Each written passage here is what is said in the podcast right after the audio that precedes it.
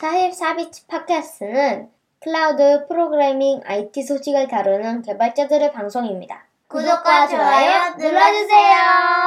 사십사 비치 팟캐스트 백이십육 화 시작하겠습니다. 안녕하세요. 안녕하세요. 안녕하세요. 안녕하세요. 네, 후원자 명단부터 소개해드리고 진행하겠습니다. 벌써 팔월 첫 주네요. 시간이 정말 빠릅니다. 네, 패트리온 통해서 김재현님, 이승규님, 박현우님, 전찬주님, 최준호님, 변정훈님, 박재권님, 디지님, 서지연님, 지우님, 강성진님, 홍반장님, 윤상현님, 박스텀프님, 변용훈님, 이범재님, 황지민님, 한종원님, 최승우님, 이성환님, 이민성님이 정기 후원해주고 계십니다. 그리고 팟빵에서 가을하늘나라님께서 거의 정기 후원 수준으로 매월 조금씩 네, 후원을 해주고 계십니다. 모든 분들께 감사드립니다. 너무 감사드립니다. 저희가 줄어들지 않는 게 줄어들지 않은 것 같은데. 그러니까요. 너무 죄송스럽고. 안 줄어들어요. 저희가 예전만큼의 열정을 가지고 지금 하고 있는지 잘 모르겠어서 요즘 너무 왔다 갔다 하니까 이게 모였다가 또 지금 한 이 주 못 모이지 않았나요? 아, 삼 주? 그래서 한 주는 네. 아예 못했고 저번 주에 이제 온라인으로 했는데 그때 좀 시행착오가 있었어요. 그래서 음. 어, 아마 그때도 되게 많이 끊겼을 거예요. 그때 씨피님이 엠원 두 대로 막 했었는데 셋업에 좀 애로사항이 있어서 잘 안 됐고 지금도 제가 이제 루프백이랑 이제 오랜만에 까니까 이것도 어렵더라고요. 이게 음. 이게 엠원의 시스템 설정을 뭔가 바꿔야 돼서 리커버리 모드 가서 보안 설정 풀고 막 그런 걸 해줘야 돼요. 얘네가 커널 아, 익스텐션이 있어가지고. 그래서 어쨌건 어떻게 해가지고 지금 어, 셋업을 했는데, 근데 또 이제 오비에스랑 줌을 동시에 켜니까, 이 방송이 좀 끊기더라고요. 그래서 지금 해상도를 천이백팔십까지, 이 약간 상상할 수 없는, 맥북에서 상상할 수 없는 해상도로 낮춰서 방송을 내보내보고 있습니다. 조금 더 노력해보도록 하겠습니다. 그 루프백이 저 엠원에서 처음 설치했다가 잘 안 돼서, 네네. 아마 그때가 엠원 지원이 완벽하지 않는데, 제가 한번 시도했다가, 음, 맞아요, 맞아요. 그다음부터 음... 컴퓨터를, 컴퓨터가 안 꺼지는 거예요. 그러니까 안 꺼진다는 게, 컴퓨터 종료를 하면, 그냥 재시작이에요, 계속. 아... 그러니까 뭔가, 아... 뭔가 세팅이 꼬인 것 같은데, 네. 그래가지고, 다시는 아직 설치 안 하고 있는데, 괜찮으시길 바랍니다. 보니까 이천이십일 년 사월? 그때쯤, 유월인가의 마지막 버전이 나온 것 같아요. 근데 그래서 뭐 에이스라는 뭐 드라이버를 설치하는 것 같은데, 얘가 커널 익스텐션을 사용하는 것 같아가지고, 이거에 음. 대해서 어, 권한을 리커버리 모드 가서 풀어주고 설치를 마무리한 다음에 사용하라고 돼 있긴 해서 지금 그렇게 셋업을 하긴 했어요. 음. 뭐 아직 시스템 종료를 해보진 않았습니다. 음. 한번 해보고서 보고를 드려볼게요. 네. 네. 관심 몇 가지 있어서 얘기하고 넘어가죠. 어, 동양북스에서 쿠버네티스 책 관련해서 이벤트를 하고 있습니다. 그래서 혹시 어, 지금 듣고 계신 분 중에 신청하지 않으신 분들은 트위터, 사십사 비치 트위터에서 이벤트용 트윗이 있는데 그걸 알티 리트윗 해주시면 되고요. 그러면 저희가 내일 자정이죠. 네, 아, 모레 자정이죠. 모레 자정까지 음, 알티를 받고 그분들 중에 십 분을 추첨해서 책을 보내드리겠습니다. 동양북스에서 후원해 주셨습니다. 고맙습니다. 감사합니다. 감사합니다. 아, 이것도 너무 네. 죄송스러운 게 저번에 저 책 안 읽었는데 너굴님이 갑자기 던져주셔가지고 책 안 읽었다 안 읽었는데 어떻게 얘기를 해요?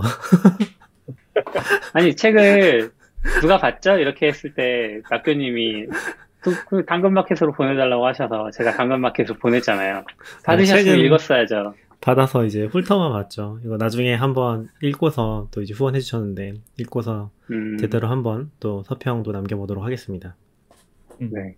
예, 네, 출판사에서 연락을 주는 건가요? 저런 건? 예. 음. 네네. 출판사에서 저거를 지원을 해주고 싶다고, 그냥 컨텐츠 관련해서. 근데 이제 저희가 뭐 지금 따로 할 수 있는 건 없어서 저희 다들 바쁘기도 하고, 그래서 그냥 이벤트를 하는 걸로 했고, 그래서 이벤트를 해서 선정이 되시면은 출판사에서 직접 보내주시기로 했어요. 저번에는 저희가 아마 책을 받아서 보냈었나요? 받아서. 어. 네, 그래서 좀 힘들었거든요. 네, 맞아요. 저번에는 어디였죠? 저번에는. 류광님이 후원해 주셨어요. 아 맞아 맞아. 출판사가 아니라 류광님이 번역하신 어. 컨테이너 보안 책 후원해 주셨어가지고 그 그 책도 되게 좋은 책이거든요. 그래서 그 책은 저희가 받아서 보냈었는데 이번에 출판사랑 하니까 출판사에서 직접 보내주시기로 했습니다. 음. 그래서 보내기 귀찮다고 낙교님이 전자책으로 신청 받아달라고 그래서 제가 전자책에서 신청 받았어요. 아, 그때는 우리가 류왕님 후원 받고, 아 맞아, 우리가 같이 했었죠. 우리 사십사 비츠 네. 그 금액으로 해서 전자책이랑 어, 책으로 보냈었죠. 그리고 저희도... 일반 신청하신 분들도 저희가 이렇게 택배 포장해서 보내지 않고 저희가 후원용으로 받았던 책이 다섯 권이었나 그랬을 거예요. 음, 그 책은 네네. 그냥 저희 내부에서 필요한 사람들 나눠 가지고 뭐 이렇게 드리기도 하고, 그리고 실제로 신청하신 분들은 그냥 제가 알라딘 들어가서 한 사람 한 사람 다 주소 입력하고 그냥 보내는 그런 방식으로 했었어요. 음, 맞아요. 네, 여러 가지만. 동양북스에 감사하고, 두 번째 단신은 밋업 때 이제 저희가 도커 서울 밋업이라고 한참 됐죠. 이 밋업이 이걸... 밋업 닷컴 말씀하시는 거죠? 네, 맞습니다. 이게 이제 왜 여기에다 만들었냐, 도커사에서 이 밋업 유지 비용을 지원을 해줬어요. 이게 육 개월에 이십 달러 정도 내는데 그 비용을 지원을 해줘서 저희가 예전에 만들었고, 이제 뭐 도커나 아니면 그 컨테이너 관련된 컨퍼런스 할 때 소식 올리는 정도로 사용했었는데, 얼마 전에 메일이 와서 확인해 보니까 도커 서울 밋업을 닫을 거라고 도커사 음. 쪽에서 연락이 왔어요. 이 년간 아무 활동이 없었다 이러면서. 뭐 어, 벌써 이 년 그래도, 동안 아무 활동이 없었나요? 뭐 이해는 가는데, 이제 뭐 한 일 년에 사십 달러 정도 되는 거잖아요. 음. 이거가 부담될 정도가 된 건가, 도커사가? 그런 약간 부담, 아쉬운, 부담될 서운한 마음. 부담될 것 같은데요? 아, 정말요? 네, 약간 이제 저희는, 뭐랄까, 예전에도 아마 얘기했던 것 같은데, 어, 여러 가지가 있어서 굳이 뭐 그렇게 열심히 하지 않는 것도 있었던 것 같아요. 음. 그러니까 뭔가 약간의 서운함도 저게, 있는 것 같고. 어, 저게 예전에 나경님하고 충선님하고 이렇게 해서 만들었던 도커 코리아에서 이어지는. 그 아, 맞아요, 맞아요. 도커 코리아도 이제 도커에서, 도커 커뮤니케이션을 그렇게 잘 하진 않는 것 같아요. 그래서 음. 이것도 보면은 제가 아까 잠깐 얘기했었는데, 뒤에 보면 뭐 이제 닫겠다. 근데 이제 아무것도 뭐라고 했죠? 아마 뭐 답이 없으면 닫겠다고 했는데 뭐 이미디어틀리 이런 거 딱 붙여놨어요. 근데 뭐 굳이 그런 말을 붙여야 되나? 닫으면 닫는 거지. 약간 이제 그런 사십팔 시간 내에 답을 주지 않으면 바로 음. 닫을 거야. 이런. 약간 그 내용에 그런 게 있었으면 좋았을 것 같아요. 뭐 혹시 한번 해보실 생각 없으신지, 한 이 년 음. 동안 활동이 없었는데. 아, 그쵸, 그쵸. 아니 뭐 저희가 원래 도커가 지원 그 지원은 잘해줬었어요. 밋업 열면 티셔츠랑 음. 스티커는 지원을 잘 해주셔가지고 음. 뭔가 그런 것도 좀 얘기하면서 한번 이렇게 하게끔 유도했었으면 더 좋지 않았을까. 근데 아마 내용 자체는 당장 닫겠다 이렇게 나오니까. 네, 제 생각에는 커뮤니케이션 자체가 한 사람이 하는 게 아니라서 좀 그런 게 있는 것 같고, 그리고 사실 음. 계속 연락을 뭔가 했을 거예요. 제가 저희가 아마 메일을 잘 안 봐서 묻혀 쓸 수도 있는데. 아니에요. 메일이 온 거는 제가 확인하는데. 네. 아, 그래요? 음... 그러니까 뭔가 이제 여기도 그, 써있기는 해요. 그 네, 개인적인 메일이 아니라 해요. 뭐지? 그그 그 메일이 오잖아요. 그, 그 메일링 리스트 같이 계속 보내주잖아요, 운영진들한테. 예, 예, 예, 그거를 예. 계속 받았었는데 사실 뭐 저희가 딱히 한 게 아... 없어서 뭐 그렇긴 한 것 같아요. 그리고 사실 그 메일을 받으셨으면 공유를 해주셨어야죠, 낙교님. 어, 저한테밖에 안 오나요? 그럴 것 같은데. 아, 근데 별 내용이 없어요. 공유할 만한 게 딱히 있는 건 아니고, 이제 뭐 도커 음. 몇 주년이니까 행사할 생각 없니? 약간 이런 것들. 아... 예, 그때 우리 한번 초반에는 했었잖아요. 그런 해커톤도 했, 열었었고. 네. 어, 그때도 재밌긴 했었는데 지금 약간 코로나 시국이기도 하고 뭔가 음. 드라이브가 잘 안 걸리는 것 같은 느낌이 있죠. 그리고 도커로 뭔가 하는 게 지금 되게 애매해졌어요, 사실. 도커를 주제로 뭔가를 하는 게 되게 애매해. 음. 예전에는 그 도커만 가지고 하는 게 됐었는데, 지금은 사실 도커가 메인은 아니잖아요. 그리고 좀 아무튼 좀 애매한 게 있어요. 쟤네 입장에서도 커뮤니티 지원이라는 게 중요도가 많이 낮아지지 않았을까요? 아, 그럴 것 같아요. 음. 네. 말씀하신 대로 약간 컴, 쿠베, 뭐 씨엔씨에프 이러면 되는데 음. 도커만 가지고 퀄리티가 형성된다는 게. 맞아요. 도커는 뭐 최근에 막 바뀐 것도 많이 없는 것 같고 크게 음. 뭐 변화가 없다 보니까. 아, 도커 얘기 나온 김에 히얼독 얘기 먼저 할까요? 네. 도커가 히얼독을 지원한다고 했는데 저는 히얼독이라는 거는 처음 들어봤고 음. 그 이렇게 꺽쇠 두 개 하고 이오에프는 그 루비 때도 그렇고 쉘 스크립트 짜는 거에서도 많이 봤었는데 이거의 공식 그 기술 명칭이 히얼독인가요? 네, 그렇게 알고 있어요 지금. 공식 기술 명칭인지는 모르겠지만 히얼독이라고 하는 걸로 알고 있어요. 어... 표준이 있는지는 잘 모르겠어요. 이상했거든요. 이게 뭐 end of 파일 약자예요, 이오에프가? 네, 맞아요. 이오에프는 end of 파일이고요. 네. 네. 네. 근데 사실 저기 이오에프 말고 딴 거 써도 되는 거죠. 그냥 대문자로 아무거나. 네네, 아, 아무거나 하셔도 돼요. 시작과 끝만 맞으면 될 거예요. 음. 근데 그게 이번에 이제 들어가서 예전에는 여러 개 명령을 쓰려면은 막 엔드엔드랑 네, 맞아요. 역슬래시랑 써야 됐는데 음. 그 이제 그 꺽쇠랑 이오에프 키워드 써가지고 그 사이에 그냥 한 줄씩 이쁘게 쓰면 음. 된다고 해서 어, 이거는 되게 생뚱맞은 업데이트인데 어, 꽤 괜찮다 이런 느낌이 들긴 했었어요. 그쵸. 근데 저는 엔드엔드 좋긴 한데 엔드엔드 딱히 싫진 않은데. 아 그래요? 저는 나교님은 루비 좋아하셔서 이거 이오에프 되게 반기실 줄 알았는데. 아 이오에프? 네. 아, 근데 약간 저게 저게 사실은 이미지를 만드는 관점에서 보면은 어 저게 되게 이상한 거긴 한데 무슨 말이냐면 우리가 이미지를 만들 때 이미지의 레이어 단위를 어떻게 구성해야 되지? 라는 걸 아무도 안 가르쳐 주잖아요. 근데 사실 저게 도커 파일 안에 다 녹아 있잖아요. 저 런, 런 명령어가 한 개면 레이어가 하나 생기는 거잖아요. 음. 그래서 사실은 저는 네. 엔드엔드가 좀 더 낫다고 생각한 거는 그거를 좀 더 명확하게 보여주는 것 같아서 그런 생각을 좀 가지고 있긴 했었어요. 그게 뭐 사실은 또 이게, 이게 한 단계 아니에요? 맞아요, 맞아요. 한 단계이긴 하죠. 예. 네, 사실 같은 건데 이제 좀 더 명확하게 그걸 어렵게 만들어서 그런 게 살짝 있었다고 생각은 하거든요. 근데 사실 잘 모르겠어요. 아직도 잘 모르겠어요. 저걸 어떻게 하는 게 가장 이상적인 건지. 요즘에는 뭐 사실 다 개발자분들 알아서 하시니까 저 신경 안 쓰고 있긴 한데. 개발자 아... 아님? 아직 그러면은 업데이트가 되긴 하더라고요. 이런 이오에프도 그렇고. 음... 저도 최근에 도커 컴포즈 하다가 깜짝 놀란 게 이제 도커 컴포즈 따로 설치 안 하고 도커 한 칸 띄고 컴포즈 하면은 도커 컴포즈가 되는 거죠. 네네. 네.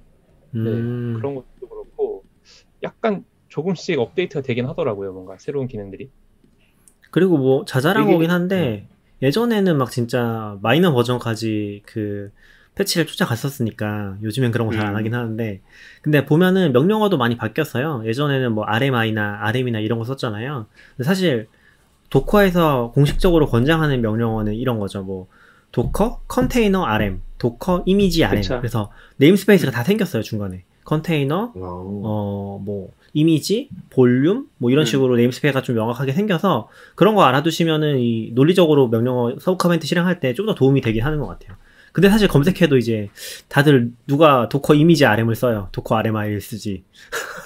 왜요? 나, 나 써요. 검색이 잘 안 걸린다는 거죠. 저 있는지도 몰랐네요. 도커 알엠아이 쓰지. 네, 그래서 도커 이미지를 입력하면은 도커 이미지에 서브 커맨드들이 쭉 나와요. 그래서 다 네임스페이스 방식으로 음. 그 명령어들이 다 바뀌어 있긴 합니다. 초반에는 네. 이제 그게 시작했던 게 이제 네트워크랑 볼륨 같은 데서 그런 거 먼저 했었잖아요. 네. 근데 컨테이너랑 이미지도 다 확장이 돼 있기는 해요. 아, 도커 그 네임스페이스 얘기 나온 김에 하나만 여쭤봐도 될까요? 빌드엑스 명령이 생겼던데 그거 뭐 하는 건지 혹시 아세요? 빌드엑스? 제가 아는 거는 네. 그 기본적으로 빌드 명령어 쓰면 다른 아키텍처로는 빌드를 못하는 아, 걸로 알고 예. 있는데 빌드 맞아, X 맞아. 쓰면은 뭔가 여러 아키텍처를 뽑을 수 있다고 들어서 그러니까 저도 이제 엠원 쓰다 보니까 뭔가 예를 들어 고로 된 거를 이제 빌드한다라고 했을 때 예전에는 그냥 당연히 육십사 그냥 인텔 아키텍처로만 음, 맞아, 맞아. 했었는데 네. 엠원용으로 또 따로 해야, 되, 해야 되잖아요. 암용으로. 음. 이제 그런 거 좀 보면은, 아, 이제 빌드엑스 써가지고, 예를 들어서 이게 무조건 두 가지, 그러니까 육십사용이랑 암용 두 개를 빌드해야 되나? 그것 음... 때문이라도 빌드엑스를 배워야 되나? 그런 생각을 하긴 했었어요. 아, 저는 약간 그 얘기 들으면 생각난 건데, 제가 최근에 도커를, 도커가 좀 망해간다고 느꼈던 가장 큰 게 그 아키텍처인 것 같아요. 그러니까 저, 저는 굉장히 도커를 애정하고 있지만, 도커가 진짜 잘 못한다고 느꼈던 것 중에 하나가 딱 그 부분이거든요. 무슨 말이냐면, 도커 이미지에 태그가 있잖아요. 근데 도커 이미지에 태그만 있는 게 아니라, 예를 들면은 뭐 우분투 뭐 십팔 점 공사라는 이미지가 있으면은 그 태그까지 포함된 아래에 아키텍처가 열 개가 붙어 있어요. 예를 들면은. 음. 그러니까 우리 뭐 에이알엠도 마찬가지고 인텔도 마찬가지고 그렇게 붙어 있는데 그 이미지들은 구분이 안 돼요. 그러니까 내 음. 아키텍처에서 도커 인텔이면은 그냥 인텔이 받아지는 거고, 근데 우리가 엠원에서는 그 아키텍처 왔다 갔다 하잖아요. 그럼 그 두 개의 네. 이미지가 실제로 구분이 안 돼요. 그 로컬 어? 시스템에서. 아. 도커 풀 할 때 아키텍처를 이렇게 인자값으로 넣고 하면 덮었어요. 아, 덮었어요? 아, 제가 제가 마지막 테스트했을 때는 그러네. 그랬던 걸로 기억을 네. 해요. 네, 그래서 그렇겠네. 아 이게 아 얘네가 약간 이 확장을 하면서 이거를 우아하게 좀 풀었어야 되는 것 같은데 지금 그걸 그 정도까지 신경 쓸 여력이 없다는 느낌을 좀 받았어요. 일단 필요하니까 확장은 계속 하고 있는데 이런 문제들이 약간 음. 우아하게 안 풀려 있는 느낌? 물론 이게 사실은 물론 이 문제는 개발 환경의 문제긴 합니다. 왜냐면은 일반적으로 배포하고 나면 하나의 아키텍처에 도는 건 뭐 너무 당연하니까 그거를 해결 안 했다고 뭐라고 하기 좀 애매한데, 사실 개발 환경에서 그걸 일 차적으로 겪게 되는 문제잖아요, 무조건. 약간 음. 그걸 보면서, 아, 이게 약간 해결이 안 돼 있네? 그런 느낌을 좀 많이 받았었어요. 그래서... 사실 어떤 면에서는 애플 때문에 발생한 문제 아닌가요? 아, 뭐 그럴 수도 있죠. 맞아요. 그렇죠. 보통 아, 아키텍처가 고정, 고정인데. 갑자기 암 아키텍처가 엄청 커지게 돼버렸죠, 갑자기. 네, 엠원 때문에. 어, 암만 모셨다. 커지는 건 괜찮은데, 암이랑 인텔이랑 섞어버려가지고. 음, 한 머신에 어, 지금 태, 김태훈님이 써주셨는데 태그로는 부족하고 아키별로 생성된 이미지에 에스에이치에이오육 그 다이제스트를 붙여줘야 명시되는 것 같다고 하셨는데 맞아요. 그렇게 아... 풀로 하는 방법이 있어서 그걸 해야지 아주 정확하게 쓸 수 있긴 합니다. 음, 네. 그래서 그게 조금 저, 어렵더라고요. 엠원이... 네. 태그는 네, 왜냐면 태그는 덮어 씌워지는 개념이니까. 네. 네. 네. 음. 시어독 업데이트된 블로그 글 봐도 이게 같이 나왔거든요. 빌드킷하고 빌드킷 음. 영 점 구랑 독 빌드엑스 영 점 육이랑 도커파일 일 점 삼 점 영이 나왔거든요. 세 개가 같이 나온 이번에 같이 나왔고 히어독은 음. 빌드킷 업데이트에 포함되어 있어요. 도커파일이 아니라. 그것도 저는 음. 신기했어요. 이게 음. 왜 히어도 도커파일에 뭐가 추가 업데이트돼 도커파일에 버전이 있다는 것도 처음 알았지만 이렇게 릴리즈 된다. 그 그게 예전에 저도 뭐 잘은 모르는데. 어, 그 이미지 빌드 부분이 되게 또 핫한 영역으로 알고 있거든요. 예를 들면 도커에서 이제 독립하려는 프로젝트들도 있고 구글에서 만들었던 뭐 카니코 같은 것도 있었던 걸로 알고 있고 그래서 그게 어, 도커 표준, 도커 파일의 표준을 어디까지 가져갈 것인가 하는 이슈가 또 있더라고요. 그래서 도커 파일에서 이제 좀 변형된 것도 있고 아예 다른 형식을 쓰기도 하고 막 그런 데서 지금 어 뭐라고 해야 되지? 저희는 잘, 저는 잘 못, 팔로우 못하고 있지만, 약간 전쟁이 있는 게 아닌가? 지금 또 쿠베 쪽에서도 도커 메인으로 안 가져갈 거라고 계속 얘기하고 있고, 그러면서 그런 주도권 싸움도 있을 것 같아요. 뭐, 빌드킷이 많이 좋아졌다고는 하는데, 음. 모르겠네요. 빌드, 그, 빌드, 저희는, 빌드, 저희 입장에서는. 무슨 관점? 뭐가 달라요? 어, 서비코라님 아시나요? 무슨, 무슨 관계인가요? 빌드킷하고 빌드엑스는? 어, 잘 모르겠네요. 저도 잘 모르겠습니다. 공부, 공부하고 공부해봐야지 그러면 뭐 어때요? 근데 아, 아무튼 저는 보면 음, 빌드 위드 빌드 킷이라고 나오긴 해요. 빌드엑스 명령어가. 근데 도커에 그러면 빌드 킷이 지금 메인으로 들어간 게 아니었어요? 제가 마지막으로 도, 디폴트로 들어간다고 들었던 것 같긴 한데. 저도 들어갔다. 아직 디폴트가 아니지 않을까요? 그러면 빌드엑스로 해야 들어가 있으면 빌드엑스가 음. 빌드 킷을 사용하는 거 아니에요? 네네 맞아요. 예예. 예. 근데 아무튼 저는 이제 지금 해결됐는지 모르겠지만 캐시 문제를 좀 깔끔하게 해결해주면 좋겠다는 바람이 있긴 하죠. 근데 빌드킷에서도 그게 해결이 잘 안 됐던 것 같긴 해요. 예. 도커 빌드할 때, 씨아이 빌드할 때 캐시 갖다 쓰는. 아, 네, 우아하게 캐시. 잘 해결이 안 돼서. 맞아요, 맞아요. 음. 지금은 모르겠네요. 최신까지 팔로우하진 않아서. 어, 지금 얌얌님 아마... 오셔서. 잠깐 인사하고서 진행할까요?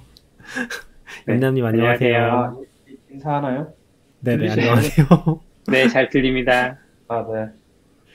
그럼 네. 인사를 하, 하죠. 한신 줄 알고 아, 오 분을 찍기로 왔는데 이십 분 늦었네요. 안녕하세요. 안녕하세요. 안녕하세요. 오랜만에 지, 진행해 주시죠, 너굴님. 어, 네, 그저 캐시 얘기 나와서 이번 그 릴리 도커 릴리즈 글 보면 깃허브 액션에 캐시 백엔드 얘네가 만든 거 익스페리멘탈로 링크해 놓긴 했더라고요. 오, 아, 알겠다. 네, 가보면 음. 빌드킷에 리드미에 포함되어 있어요, 그 부분. 근데 그게 어... 궁금한 게 그 말은 캐시를 복제를 해주는 개념이 들어가는 걸까요? 여기 지금 저도 자세히 못 봐서 지금 봐서 명령어 보면 네. 빌드 씨티엘 빌드 해가지고 익스포트 캐시 해가지고 내보내고 음... 임포트 캐시 이렇게 네. 뭐가 음... 뭐가 떨어지는 게 아닐까요? 파일 같은 걸로? 그걸 갖다 쓰라는 게 아닐까요? 아 그러면은 약간 애매하긴 하네. 근데 이제 제가 봤을 때 그 뭐지? 그 예전에 서클씨아이도 보면은 이 문제 서클씨아이도 빌드 캐시 기능이 있잖아요. 얘네가 해결하는 방식을 보면은 조금 당황스럽긴 하더라고요. 그러니까 무슨 말이냐면 처음에 뭐 예를 들면은 에이비씨디라는 이미지가 있으면 그 빌드 하잖아요. 그러면은 그 머신에다가 그 빌드 캐시를 쌓아요. 그래서 만약에 새로 또 빌드를 해요. 근데 그 이제 데디케이티드라고 하면은 데디케이티드 머신이라고 하면은 그 머신으로 빌드를 하면은 캐시가 살아 있잖아요. 그 머신 안에. 그걸 쓸 수 있어요. 근데 문제가 생기죠. 왜냐면은 이 머신에서 빌드를 하는데 어 동시에 빌드를 하나 더 하는 거예요. 그러면은 여기에는 캐시가 새로운 머신에 캐시가 없잖아요. 그러면은 캐시가 없기 때문에 캐시가 쌓인다. 그래서 그 캐시를 쓸 수 있는 거고 이렇게 동시로 여러 개가 되면은 그게 세 대인가 네 대인가까지인가 캐시가 쌓이는 그런 구조로 돼 있더라고요. 그래서 실제로는 뭐 우아하게 이 문제를 풀어주는 건 아니고 그냥 새로운 머신에 몇 대 정도가 있어가지고 그 머신 안에 캐시를 쌓아놓고서 그걸 재활용하는 구조로 돌아가는 방식이었거든요. 그래서 아 그냥 엄청 꼼수로 하는구나 라는 생각이 하나 들었었고 옛날에 기억해보면 완전 초반에 이제 옛날에 기억해보면은 뭐 너굴님이랑 아웃사이더님이랑 같이 했던 것 같은데 그때는 완전 큰 머신 한 대에서 돌렸는데 나중에는 이제 뭐 아이노드 풀 나고 난리 났었죠. 그랬던 기억이 있습니다. 이게 좀 생각보다 쉽지 않은데 이제 개발자들이 계속 불만을 가지는 부분 중에 가장 큰 부분인 것 같아요. 빌드가 느리다. 음. 도커에 대해서 컨테이너로 왔을 때 음, 다들 잘 써주고 계긴 하지만 약간 불만을 들어보면은 이제 그런 부분들 캐시가 있으면 좋겠다. 근데 막상 저희도 캐시가 어떻게 해야 되지? 잘 모르겠고 좀 어려운 것 같아요. 그렇지. 음. 요 최근엔 안 해봤는데 여러 씨아이에서 저런 꼭 저거 아니더라도 캐시 써보면 이유는 잘 모르겠는데 그냥 캐시 캐시도 어차피 독립된 머신이니까 한번 다운 받아야 되잖아요. 네네네. 다운 받고 캐시 사용하는 것보다 그냥 처음부터 그냥 새로 받는 게 대부분은 빨라서 오히려. 아 맞아요. 그래서 그게 네. 어떤 방식으로 지금도 캐시를 했었냐면은 익스포트를 해서 내보낸 다음에 그 이미지를 풀 받고서 전 이미지를 풀 받고서 그거를 다시 도커에다 풀어주고 그 방식을 음, 사용했었거든요 한동안. 음. 그게 더 느리다는 거죠 지금 아웃사이드에 말한 게. 그게 더 느리다는 거고. 그, 예, 그것도 그렇고 뭐 npm이나 이런 것도 더 느린데. 아 그래요? 저는 예, 예, npm이나 아, 그런 것도 빌드할 다 늦었어요.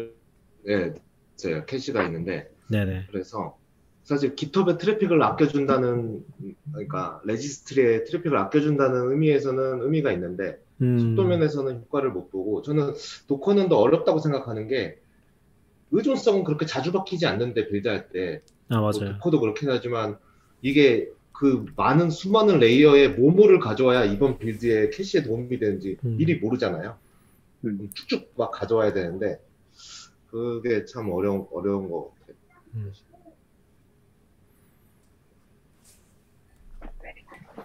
도커 얘기 좀 해봤습니다. 네, 다음은 스택 오버플로우가 매년 하는 설문조사를 한번 이야기하고 싶은데 이천이십일 년 버전이 나와서요. 네, 음. 요 우리말 요약은 그 빅뉴스 쪽에서 굉장히 잘 요약을 해주셔서 혹시 찾으실 수 있으면 거기 가서 보셔도 되고요. 어, 저희는 좀 이제 거기서 요약해놓은 정보와 그 외에 다른 것들 함께 얘기를 하려고 합니다. 일단 그 설문조사에 참여한 인원의 그 분야별 혹은 연령별 분포를 보면 풀스택과 백엔드와 프론트를 합치면 거의 대다수를 차지하더라고요. 한 칠십, 팔십 퍼센트 정도 되는 것 같아요. 그래서 모바일이랑 데이터 쪽이 어, 응답, 응답자에는 많지 않고 그렇다는 점을 좀 감안하시고 이야기를 들으시면 좋을 것 같습니다. 그리고 어, 아직까지도 남성이 응답자의 구십일 퍼센트를 차지하고 있는 굉장히 남성이 많은 그런 음, 분야인 것 같고요. 제가 이제 몇 가지 적었는데 참여자가 한 팔만 명 정도 돼요. 설문조사에 참여한 사람이 뭐 이제 미국이 제일 많겠죠. 한 만 오천 명 되고 중국도 이제 천오십 명, 뭐 일본 사백 명, 한국 백팔십구 명 있는데 좀 놀랐던 게 북한이 있어요. 오십사 명. 음. 한두 명도 아니고 오십사 명이나 있어서 어 되게 많은데 어떻게 그 제가 알, 얼핏 알기로는 북한 내에서는 외부에 웹을 접근을 못한다고 알고 있는데 어떻게 참여하신 거지? 그런 생각이 들었습니다. 어떻게 참여했을까요? 글쎄요. 국적 아닌가요? 국적? 국적 속일 수 있는 거 아니에요? 네? 국적을 속일 수 있지 않아요? 아, 속였다? 뭐 그럴 수도 있겠네요. 오, 사우스 코리아를 클릭해야 되는데 저는 그렇게 해서 아, 아 그럴 수도 아니면, 있겠네요. 맞아요. 예전에 그런 거 있잖아요. 뭐 세터데이, 목요일 뭐 이런 것처럼 사우스, 음... 나, 아니, 노스, 남 이렇게 생각하고 네. 아, 그럴 수 있겠네요. 한데. 제가 너무 심각하게 생각했나 봐요. 어떻게 했는지가 더, 그러니까 이게 결국 응답하는 사람을 신뢰하고 하는 건데, 응답자가 네. 많으면 그만큼 대부분 신뢰할 만하다 이러고 하는 건데, 이거 같은 경우 오십사 명이면 그냥 누군가 장난으로 저렇게 해놨어도 뭐 음... 모르지 않을까 싶은 숫자 아닐까 싶어요. 네네. 북한도, 제가 너무 심각하게 받아들였나 봅니다. 북한도 외국 유학도 가고 그러지 않아요? 그게 사실 어떻게 이루어지는지 가는 걸로 알고 있어요. 예. 네, 네. 아, 유학간 유학간 자제들이 할 수도 있겠네요. 음, 그렇네요. 주로 가는 나라들이 구공산권이라고 할 만한 폴란드 이쪽인 것 같긴 하더라고요. 음. 뭐 잘은 모르니까 네, 넘어가겠습니다. 그리고 그 프론트 쪽에서 이제 올해 처음으로 리액트가 제이쿼리를 넘어섰다고 합니다.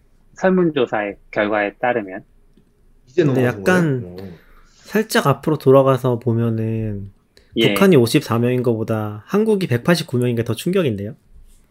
아, 왜냐하면 설문조사가 영어였을 거니까 아마 많이 안 하지 않았을까 저는 그렇게 생각합니다. 근데 중국, 일본도 적긴 하네요. 북한이 유난히 많네. 네. 샘플로 보면 좀 이상하긴 한 것 같네. 그쵸? 한국이 백팔십구 명인 건 어쩌면 사실일 수도 있죠. 네이버가 있으니까 어쨌든. 네네. 구글도 있고. 일본, 중국이 구글 많지 있고. 않은 거 봐서는 네, 북한 비중이 좀 이상한 것 같긴 해요. 네. 아무튼 음. 넘어가죠. 네. 그래서 리액트가 이제 이제 아싸님도 얘기했는데 이제야 그 스택 오버플로우 조사에 의하면 설문에 따르면 이제야 리액트가 제이쿼리를 넘어섰다. 리액트가 사십 퍼센트, 제이쿼리 삼십사 퍼센트 음. 그 정도로 이제 진행이 되고 있네요. 요즘 주변에 보면 다 대부분 우리나라는 리액트로 넘어가는 느낌이긴 해요. 뷰도 잘 안 쓰고. 작년까지는 비영어권에서는 뷰를 많이 썼다는 통계가 있긴 있었거든요. 음, 중국이 아마 엄청 뷰를... 그냥, 그냥 비영어권인 나라들이 대체로. 그러니까 중국은... 아, 그래요? 중국은 어쩔 수 없고. 네. 근데 뭐 아시아 대부분이 뷰를 리액트보다 많이 썼나 보더라고요. 음... 근데 그것도 지금 바뀌고 있나 보네요. 음. 그러고 보니까 위키미디아는 뷰로 갔던데, 얼마 전에. 네. 네 뷰로 선택했다고. 위키피디아를 이제 다음 버전을 개발할 때 제이에스 프레임워크를 뭘 쓰냐 했는데 뷰가 선택됐다고 하더라고요. 음... 근데 뷰는 정치적인 이슈도 있었지 않았나요? 예, 있었죠. 있었죠. 있었죠. 있었죠. 예. 음. 메인 홍콩, 개발자분이 홍콩 관련해서. 네. 예, 예. 그러면서 뭐 또 그거를 본인 스스로가 먼저 얘기를 한 건 아니었고 그냥 자꾸 이슈에서 누가 얘기를 하니까.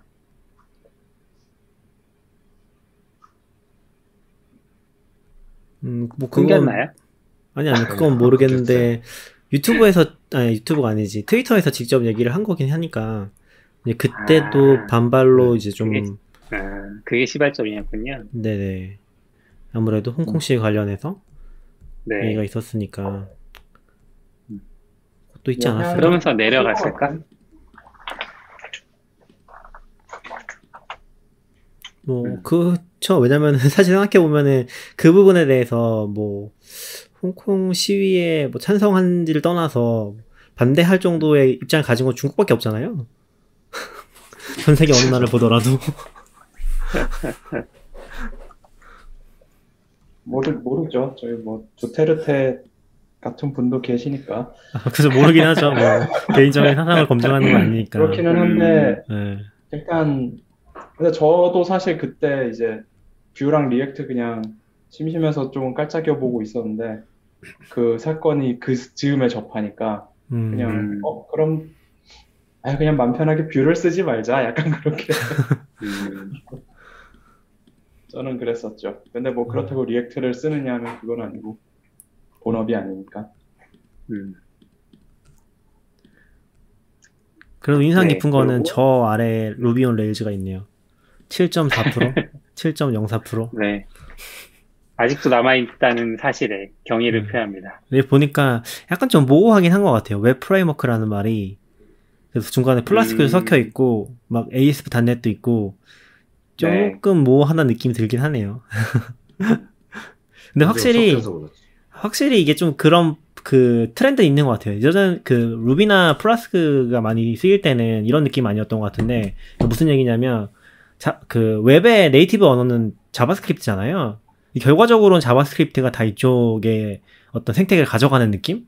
이게 그때는 막 자바스크립트 되게 무시하는 케이스도 많았고 좀 그랬던 느낌이 있는데 지금 확실히 웹 프레임워크 했을 때 웹의 이, 이 베이스를 다 자바스크립트 가져간 느낌이 있긴 하네요. 음, 그렇죠. 앵귤러도 다... 자바스크립트인가요? 네?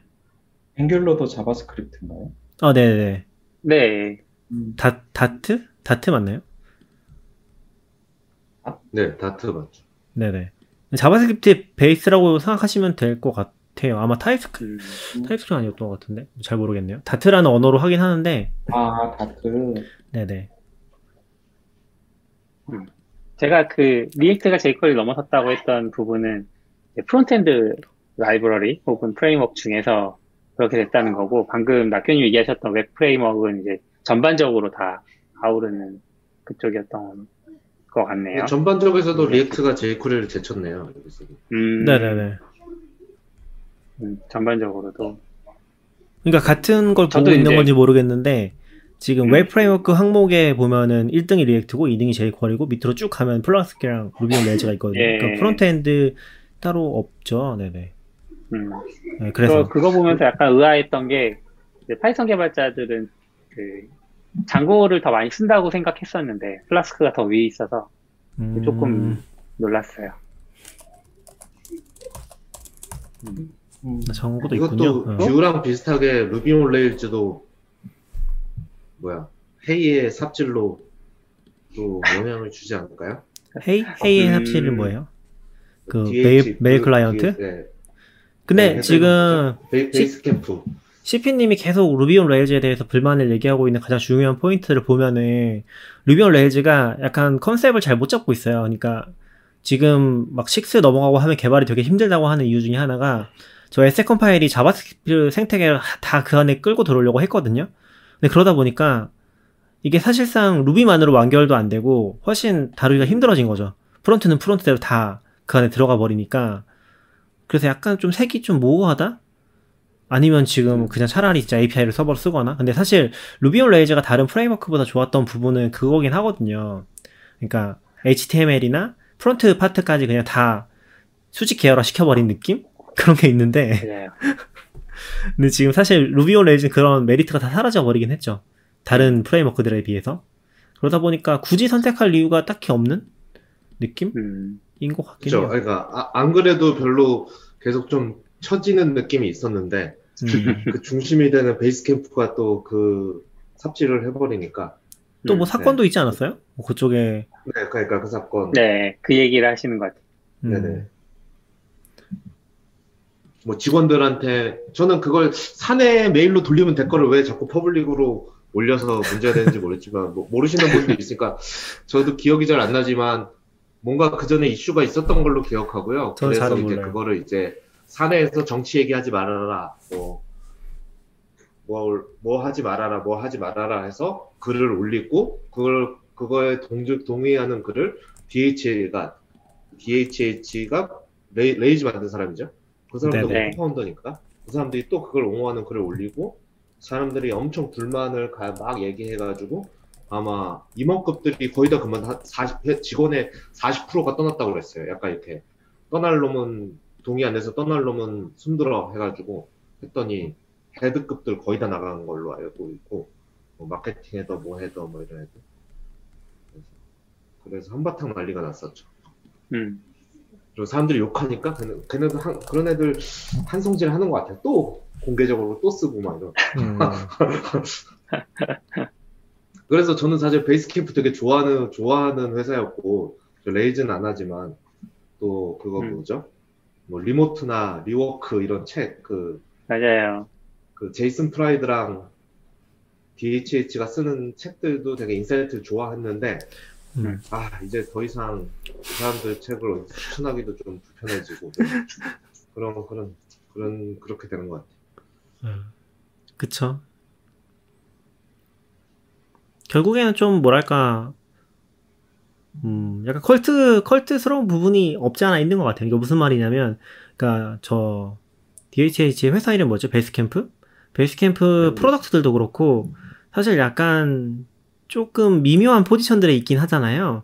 그리고 사업적으로도 보면은 베이스캠프는 약간 실리콘밸리 쪽의 어떤 사업 모델을 가지고서 키운 느낌은 좀 아니었는데 음. 뭐 그런 게 이제 문화적으로도 더 그렇게 가장 좋은가? 라는 부분은 분명히 좀 생각이 드는 것 같아요. 잘 모르겠네요. 네. 아무튼 좀 특이한 케이스긴 한편으로, 해서. 네. 한편으로는 뭐 컴퓨터 같은 게 대부분 사실 뭐 육십 년대, 칠십 년대부터 시작돼가지고 지금 오는 거잖아요. 네네. 네. 그래서 약간 일 세대들이 이제, 이제 고인이 되시거나 이제 나이 고령층이 된 처음 시기인 것 같은데, 이제 예전에 그 이 스타들, 영웅들이 이제 또 사회의 그 변화를 못 따라가는 것 같아요. 사실 나이가 드니까. 음, 음... 네, 뭐 사실 그런 거 많죠. 네. 리, 리차드 리차드 스톨만 맞죠? 네, 음. 리차드 스톨만도 그렇고 막 그런 게 이제 기술과 별개로 어떻게 생각하면 기술도 잘하면서 그런 것까지 다 잘하기가 쉽지 않은데 지금은 그게 요구되는 시대잖아요. 맞아요. 음. 네, 근데 이제 그걸 못 따라오니까 이제 막 거기서 이제 약간 아, 한 세대가 가는구나 같은 느낌이 있는 것 같아요. 음. 그리고 사실 음. 저는 보면 느끼지만 역시 트위터를 안 하는 게 인생에 도움이 되는. 아, 백, 백캠 쪽은 잘 모르겠네요. 근데 모든 사건이 나면 이제 거기서 보통 아니 그 저는 그거 잘 모르겠는데 저는 컨텍스트를 못 찾아가서 잘 못 보겠는데 보지도 못하겠는데 거기서 진짜 엄청 쓰레드로 싸우더라고요. 보면 보는 사람은 무슨 얘기 하는지도 파악이 안 돼요. 음, 뭘로 대체 싸우고 있는 사람의 글을 또 봐야죠. 약간, 약간 그러면 그, 맨유 맨유 감독의 발언을 지지하시는 건가요, 나균님? 네? 맨유 아 그분이 얘기하셨었나 처음에? 트위터 인생의 낭비다. 낭, 네, 인생의 낭비다. 네. 그렇죠. 지금 그거는 맞는 말인 것 같아요. 아 특히 이제 앨런 머스크. 일론 머스크의 트위터 발언은 이제 투자자로서 짜증도 나면서도 한편으론 도움이 되는 게 그 사람이 말을 하면 주가가 떨어지니까 음. 매수 포인트가 만들어지기는 해요. 음. 음. 점점 마음에 안 든다는 게 문제지. 어, 지금 아까 했던 그, 얘기 중에서 전에... 잠시만요. 네. 아까 했던 얘기 중에서 최승훈 님이 정정해 주셨는데 앵귤러는 음. 타입스크립트라고 하고요. 플로터가 다트라고 하시네요.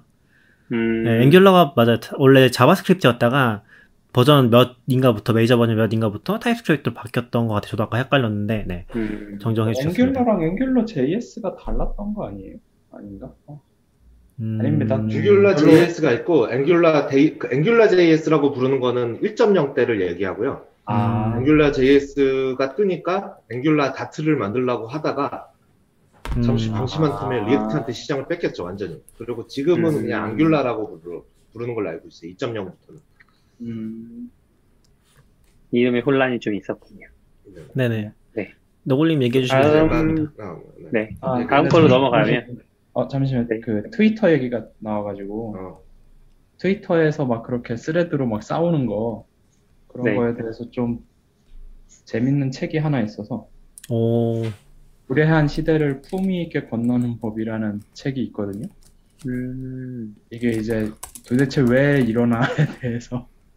그냥 약간 숲, 그냥 술술 읽히게 적혀 있는 책인데 그냥 한번 읽어보면은 괜찮을 것 같아서 이게 아, 겨울 네. 서점이라는 우리한 시대를 추천을 받아서 읽어봤는데 어, 어, 어. 읽어봐야겠네요.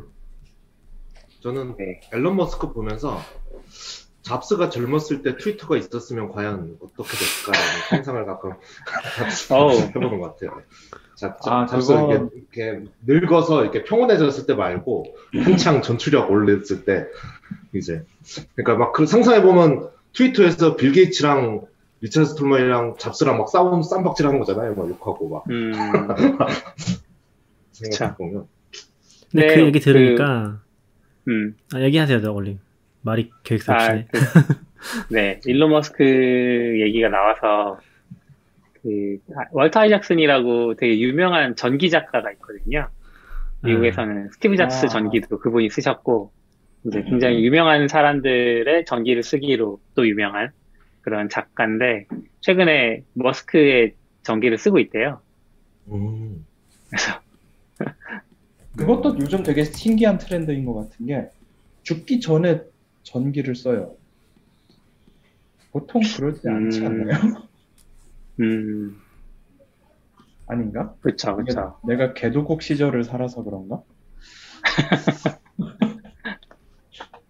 음. 아 제가 얘기하고 싶었던 그쵸? 거는 어. 음. 아 잠시만요. 화면이 이상해졌네. 아 그 리처드 스톨만이 되게 재밌는 게 리처드 아까 얘기하셨던 게 지금 그 아웃사이더님이 리처 그 리처드 스톨만이 아니라 이제 기술적으로는 뛰어날지 몰라도 이 시대를 잘 못 따라간다 그런 네. 얘기 하셨잖아요. 근데 약간 좀 네. 그게, 그게 좀 잘 드러나는 부분이 리처드 스톨만은 어쨌건 굉장히 철학적인 부분? 그러니까 자기 철학이 굉장히 강한 사람이니까 뭐 오픈소스 지지하고 막 그러잖아요. 그래서 자기가 트위터 같은 걸 만들어서 써요. 그 사람한테는 트위터 같은 일기장이 있었거든요. 그리고 사실 거기에 쓴 발언들이 굉장히 문제가 많이 됐던 것도 있어요. 막, 뭐 이제 뭐 누구지? 그 문제가 됐던 사람이 있잖아요. 그분이랑 얽혀있는 네. 저도 자살하신 네, 앱스타인. 예. 앱스타인, 앱스타인에 대한 뭐, 네. 옹호 발언 같은 것도 그런데 있었던 걸로 알고 있고. 아무튼 그런 걸 쓰는데, 그게 되게 이제 잘 보여주는 사례가 아닌가 싶은 거죠. 약간 자기 철학을 지킨다는 면에서는 트위터는 안 쓰고, 자기가 트위터를 만들어 쓰는데, 실제 내용은 이제 시대를 전혀 못 따라가는 내용으로, 어, 어. 음... 다루고 있는 게, 뭐, 그게 좀 생각났어요. 그 사례가. 근데 저는 사실 미국 살지 않으니까, 앱스타인 사건을 그 사건으로 알지 못하고 이렇게 우리가 아는 아이티 사람들이 지지한 그걸로 알게 됐거든요, 사실.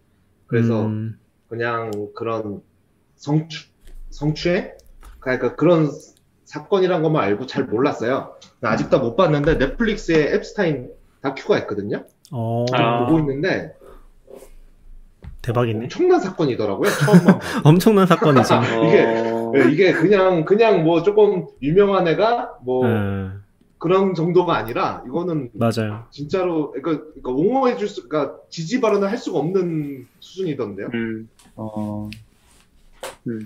그 저는 되게 많은 얼마 전에 후회한다고 앱스타인이랑 친분이 있었던 걸 후회한다고 얘기했다고 하더라고요. 누구야? 빌 게이츠. 아. 근데 저는 그게 루머긴, 루머긴 하지만 빌 게이츠 이혼에 영향이 있다란 있었을 거라는 네. 얘기들이 있죠. 네. 근데 저는 그걸 보면서 되게 좀 많은 걸 느꼈던 것 중에 하나가, 어, 사실 이게 영어권 정보를 접하시는 분들은 그걸 어느 정도 알고 있긴 하거든요. 근데 문제는 그 정보가 충분히 전달이 안 되는 것 같아요. 그러니까 리처드 스톨만도 그렇고 앱스타인 문제도 그렇고, 그분들은 이제 너무 당연한 듯이 그거에 대해서 뭐 반대 발언, 이제 뭐 그거 지지하면 안 된다 그런 얘기를 하는데, 컨텍스트가 사실 한글만 쓰는 사람한테는 충분히 전달이 안 된다는 느낌을 좀 많이 받았거든요. 그래서 약간 언론도 그렇고 그런 이제 정보의 격차라는 부분에서 더 많이 좀 그 이해하시는 분들이 신경을 써줘야 되지 않나라는 생각이 좀 많이 들긴 했었어요. 그 사건 때문에 특히 그런데, 이게 발언은 있지만 컨텍스트는 없는 거죠. 사실 공유가 잘 안 되고. 그래서 사, 지금 얘기해 주신 넷플릭스에 다큐가 있다는 거는 되게 좋은 정보인 것 같아요. 되게 좋은 정보인 것 같고, 저도 음. 이제 어설프게 보거나 어, 잘못 이해하고 있는 부분이 많을 수 있기 때문에 거의 말을 잘 안 하게 되는데, 오히려 모르니까 더 말을 안 하게 되거든요. 그런 거 보면서 그렇죠, 그렇죠. 또 생각해봐도 음. 좋을 것 같다는 생각이 드네요. 그래서 저는 쉽게 말을, 마, 말을 얹을 수 없는 사건이라서. 네, 맞아요. 그래서 저도 네, 네. 저번에 잠깐 이제 아웃사이더님이랑 뉴스 페퍼민트에 대해서도 얘기했었는데, 이게 되게 고마움이 있으면서도 아직 음. 그 부분을 좀 잘 모르겠다는 생각이 음. 들어서 어려, 어려워요. 저작권 문제. 음. 그 되게 중요한 역할을 해주고 있다고 생각은 하거든요. 근데 왜 그게 우리한테는 잘 안 되지? 라는 느낌을 여전히 받는 거죠. 한글로 정보가 너무 없다? 음, 맞는 것 같아요. 저도 사실 약간은 다큐를 보면서 좀 놀란 게, 그냥, 그냥 국내에서 보일, 보, 가끔, 가끔? 엄청 자주 있긴 하지만, 뉴스로 나오는 그런, 이제, 성희롱? 성추행? 그런 사건인 줄 알았어요. 근데 그냥 음... 사람이 유명한데 앱스타인이 누구야? 그냥 이러고 있었는데 이게 그냥 사실 보니까 어? 이걸 그냥 이렇게 얘기할 사건이 아니었네? 같은 느낌이었어요. 이게, 음... 이게 그냥 이렇게 뭐, 뭐, 뭐 실수로 그럴 수 있지. 그걸 그런 발언을 지지한다는 게 아니라 이제 그런 식으로 할 수 있을 정도의 완전 도를 완전히 벗어난 사건이었어서 조금 어, 이걸 내가 왜 이제 찾아봤지? 같은 느낌으로 그 다큐를 좀 보고 있긴 했거든요. 음. 그렇습니다. 그리고 사실 아이티 네. 쪽에 그쪽에 얽혀있는 사람들이 많아서 어렵죠. 음. 더 어렵죠. 네. 아무튼 뭐 갑자기 제이쿼리 얘기하다가 빌릭트 얘기하다가 왜, 왜 여기로 갔죠? 그러게요. 세고 플로우. 트위터에서 갑자기. 아, 트위터에서. 네. 세고 플로우의 설문조사로 다시 돌아가서 빨리 훑고 지나갈게요. 어, 많이 쓰는 아이디는 이제 브이에스 코드가 거의 대세를 장악한 것 같네요. 칠십일 퍼센트. 우리 이 위가 비주얼 스튜디오예요. 그래서, 어, 이 설문조사의 삼 위, 삼 위를 차지하는 분야가, 아, 사 위를 차지하는 분야가 데스크탑 애플리케이션 만드는 부분들이었거든요. 그래서 그런 영향이 좀 있지 않나 생각이 들고, 삼 위가 좀 독특한데 노트패드 플러스입니다. 이십구 퍼센트나 사용하고 계시다. 그래서 어, 확실히 그 일반적인 일반적이라고 생각했던 그런 개발자들의 어떤 그 개발 환경, 이게 우리가 생각하는 거랑 좀 많이 다르구나. 우리가 일반적이지 않은 거겠구나, 이런 생각들도 좀 했고요. 인텔리제이가 이십팔 퍼센트, 그 다음이 빔이 이십사 퍼센트인데, 그 밑으로 이제 인텔리제이 계열의 뭐 파이참, 웹스톰 이런 애들이 좀 소, 마이너하게 쭉 포진이 돼 있어요. 그래서 그걸 다 합치면 한 육십오 퍼센트 정도 되지만, 이렇게 하는 게 맞나? 라는 생각도 좀 들고, 그, 그니까, 합산을 할 수 있는 게 맞나? 라는 생각이 들고요. 아이디, 이맥스는 거의 뭐 흔적조차 찾을 수가 없는데 어떻게 된 건가요? 아니, 밑에 많이 있잖아요. 오 점 삼 퍼센트나 있잖아요. 이거 기준을 바꿔야 되는 건가요? 것 같아요. 프로그램을 제공을 해서 네 컴퓨터에 네. 깔려있는 에디터를 다 뽑아서 여기다 넣으면 이맥스가 굉장히 많이 올라갈 겁니다. 아니, 한 번도 실행 안 하는데 무슨 의미가 있나요? 깔려있잖아요. 깔려있다는 게 엄청 큰 의미죠. 일단 아이맥, 아이맥 쓰고 있는데 지금 아이맥 사서 이맥스라는 프로그램을 한 번도 실행한 적이 없어요. 아, 그럼에도 불구하고 깔려있잖아요. 그럼 이제 질문도 바꾸죠 뭐. 내 컴퓨터에 깔려있는 개발 환경. 그러면 나노가 일 위 차지하는 거 아닐까요? 나노? 근데 약간 네, 전 나노... 노트패드 플러스 약간 이거 멀티 셀렉트 가능한 문제, 문항이었을 것 같은데, 윈도우 쓰시는 음. 분들이 뭐 그냥 편의상 깔아놓고 있어서 다 선택이 된 게 아닐까? 이거를 뭐 개발을 메인으로 쓴다기보다. 아. 그런 느낌이 살짝 있는 것 같아요. 응. 어, 그런 얘기니까 자립 서비스도 빨리 커서 커져서 이제 자립 서비스 개발자 설문조사. 아... 아, 좋은데요? 네. 전에 그건 하고 싶었는데, 전에 한번 책을 가지고는 올해 읽었던 제일 좋았던 책 이런 거 해서, 그러니까 아이티 서적으로 하고 싶긴 했었는데, 아직 그렇게 크지가 않아서, 오히려 떨어지고 있어요. 음. 점유율이 떨어지고 있다고요? 어, 사이트 방문자가? 아, 방문자율이? 음. 역성장 중입니다. 그렇구나. 네. 반성하겠습니다. 그리고 그... 이제 기타 도구, 기타 도구는 뭐, 깃이나 도커, 이런 도구들 쭉 나오는데, 어, 플럼미, 컬럼미라고 읽어야 되나요? 저게 생각보다 되게 많아요. 그래서. 아니, 어, 이맥스는 예. 오 퍼센트인데 적다고 하시고, 거의 보이지 않는다고 하시고, 플럼미는 영 점 오 퍼센트잖아요. 어, 영 점 오 퍼센트예요? 테라폼보다 높이 있는 거 아니에요, 지금?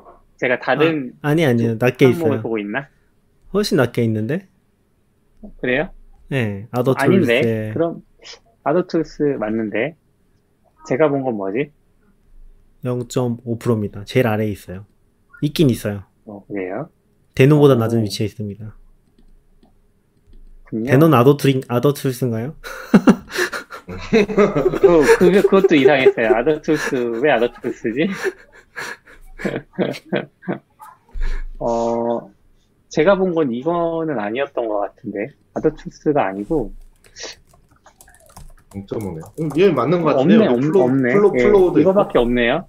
네네. 이거 플로, 뭐 잘못 봤나봐요. 플로, 페이스북 플로우 같은데요? 페이스북 플로우는 뭐예요? 파일 체킹 해주는 거? 음, 아, 네. 아, 네. 제가 잘못 본 걸로, 플럼님은. 음. 플루미? 아, 최승우님이 플룸이라고 읽어주셨는데, 플룸인가 보네요. 어, 뭐, 아무튼 그렇습니다. 그리고 이제 배울 때 사용하는 도구는 어떤 걸 주로 사용하냐 해서 온라인이 오십구 퍼센트를 차지하고 있는데, 이제 연령대별 조사도 있었어요. 근데 어릴수록 확실히 온라인 리소스 활용도가 높고, 굉장히 높고, 학교랑 책은 굉장히 적은. 근데 이제 여기 계신 분들은 아마 대부분 학교나 책을 통해서 공부를 하시는 스타일일 거라, 그죠? 그래도 우리의 연령대를 확인할 수 있는 설문조사였어요.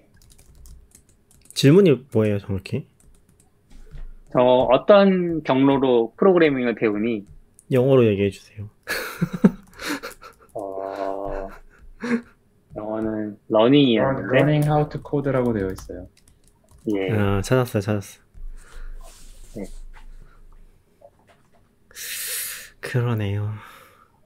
근데 그래도 책이랑 뭐 블로그랑 이런 게 비슷한 음. 걸 보면 결국 비디오 블로그 이거는 약간 문제가 생겼을 때 약간 트러블 슈팅 쪽에 좀 더 가까워서 아무래도 비중이 많은 것 같고, 아직까지 온라인에서 저는 뭔가 잘 정리되어서 처음부터 끝까지 할 수 있는 글을 그렇게 많이 보진 못했거든요.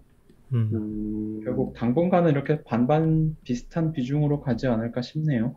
학교는, 학교는 늘어날 것 같아요. 전 세계가 요즘에 코딩 교육을 하겠다 하고 있으니. 음. 아. 스쿨과 컬리그의 차이는 뭐죠? 컬리그는 동료, 컬리그는 동, 동료인 거예요? 아, 동료군요, 이거. 죄송합니다. 영어가 짧아서. 아, 괜찮습니다. 아, 그러니까 여, 여기서는 스쿨과 코딩 부트캠프는 또 분류되어 있네요. 음. 음. 그러니까 저 스쿨은 진짜 공교육기관 혹은 아니면 사교육기관 중에서도 우리가 흔히 진짜 스쿨이라고 부를 수 있는 규모? 그런 거인 것 같아요. 음.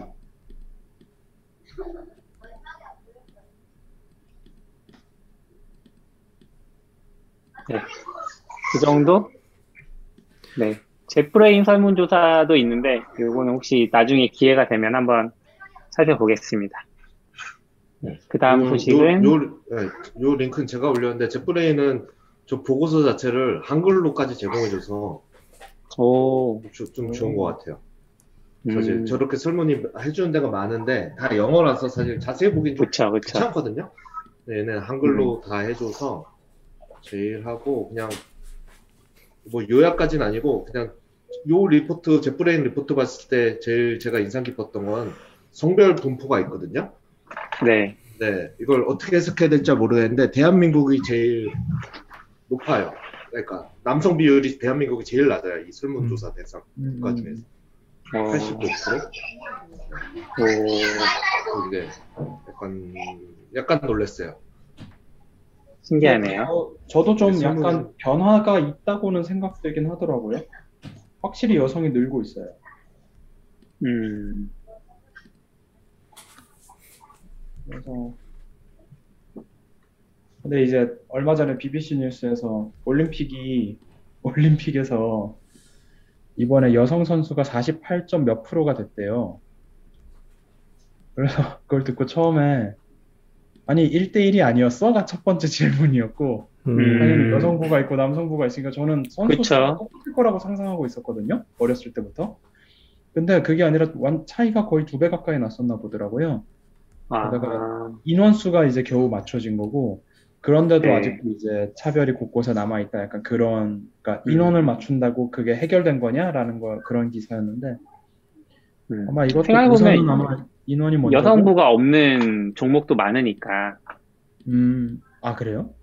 야구 같은 것들은 없잖아요. 지금 소프트볼 아, 여성 소프트볼 하고 있나? 잘 모르겠네요. 아, 올림픽을 안 봐서 근데 그, 그렇게 보면 한 번도 생각해 본 적 없는데 올림픽은 국가별로 뭐 선수 출전할 수 있는 수가 정, 정말 합당되나요?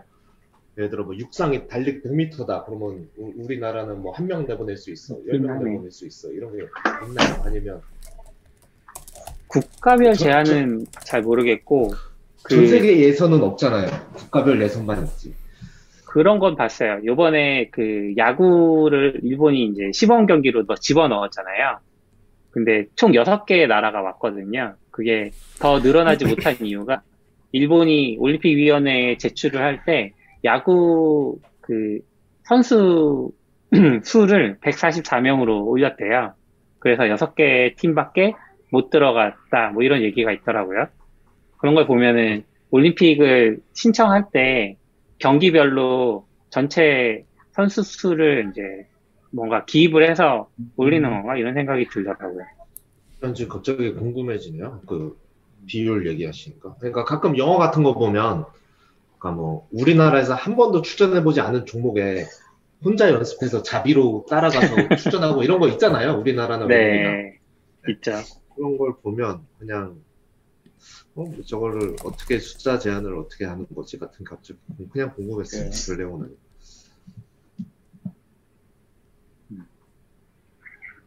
네, 다음 소식 이야기 해주시죠. 파이어폭스. 어, 네. 저희 시간이 지금 많이 되긴 했는데. 아 그래요? 네. 어떻게 하나요? 파이어폭스까지만 할까요, 그럼? 네. 네. 그렇게 하시죠. 어느 분이 적어주셨죠? 파이어폭스? 전 아닌데요. 저도 아닙니다. 서비쿠라님 아닌가요? 아, 서비쿠라님 적고 가셨네. 서비쿠라님이 지금 급하게 약간 코로나 어, 때문에 그런 거죠?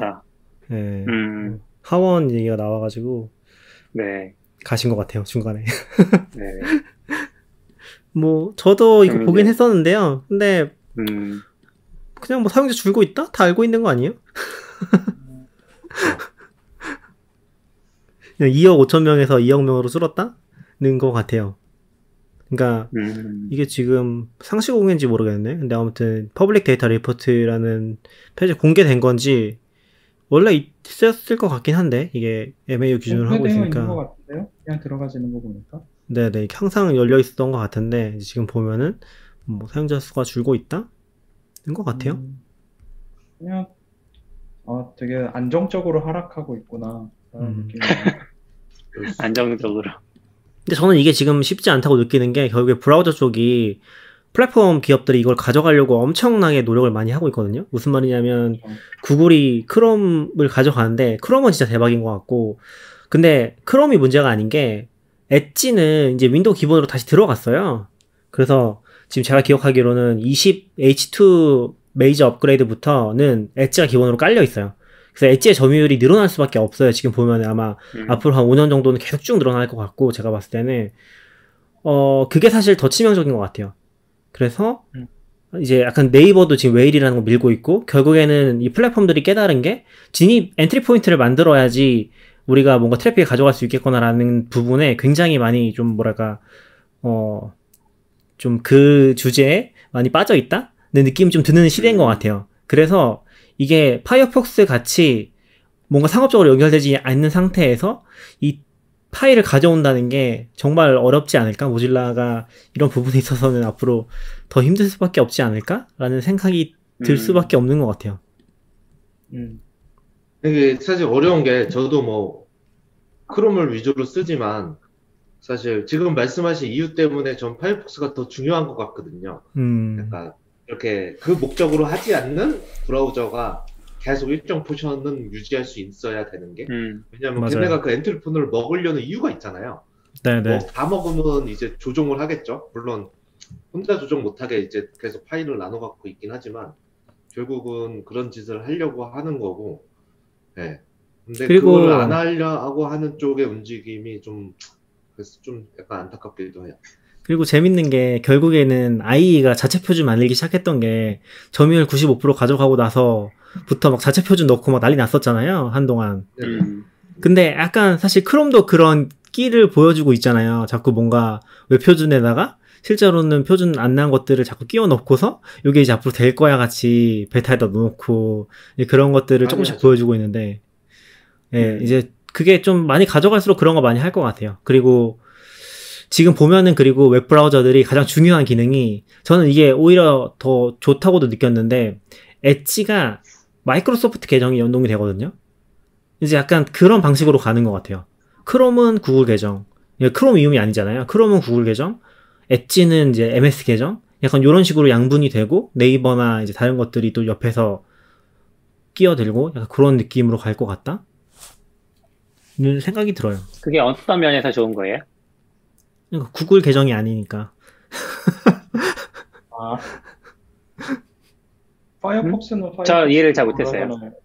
구글이 싫어도 쓸 수 있다는 거 아닌가요? 아, 그쵸. 예, 그런 거에 가깝고. 선택지가 좀 더 생긴 거죠. 아. 구글에 종속되지 않고. 음. 근데 지금 사람들은 음. 아마 멀티 계정 때문에 구글을 엄청 선호하긴 하는 걸로 알고 있거든요, 크롬을. 근데 뭐 음. 같은 목적으로 이제 엠에스를 쓸 수도 있는 거니까. 그리고 이제 사파리나 파이어폭스는 파이어폭스는 좀 애매하죠. 파이어폭스는 계정 기능 자체가 멀티를 그렇게 잘 지원하지 않아요, 아직도. 네, 그게 되게 애매해요. 컨테이너 기능이 좋은데.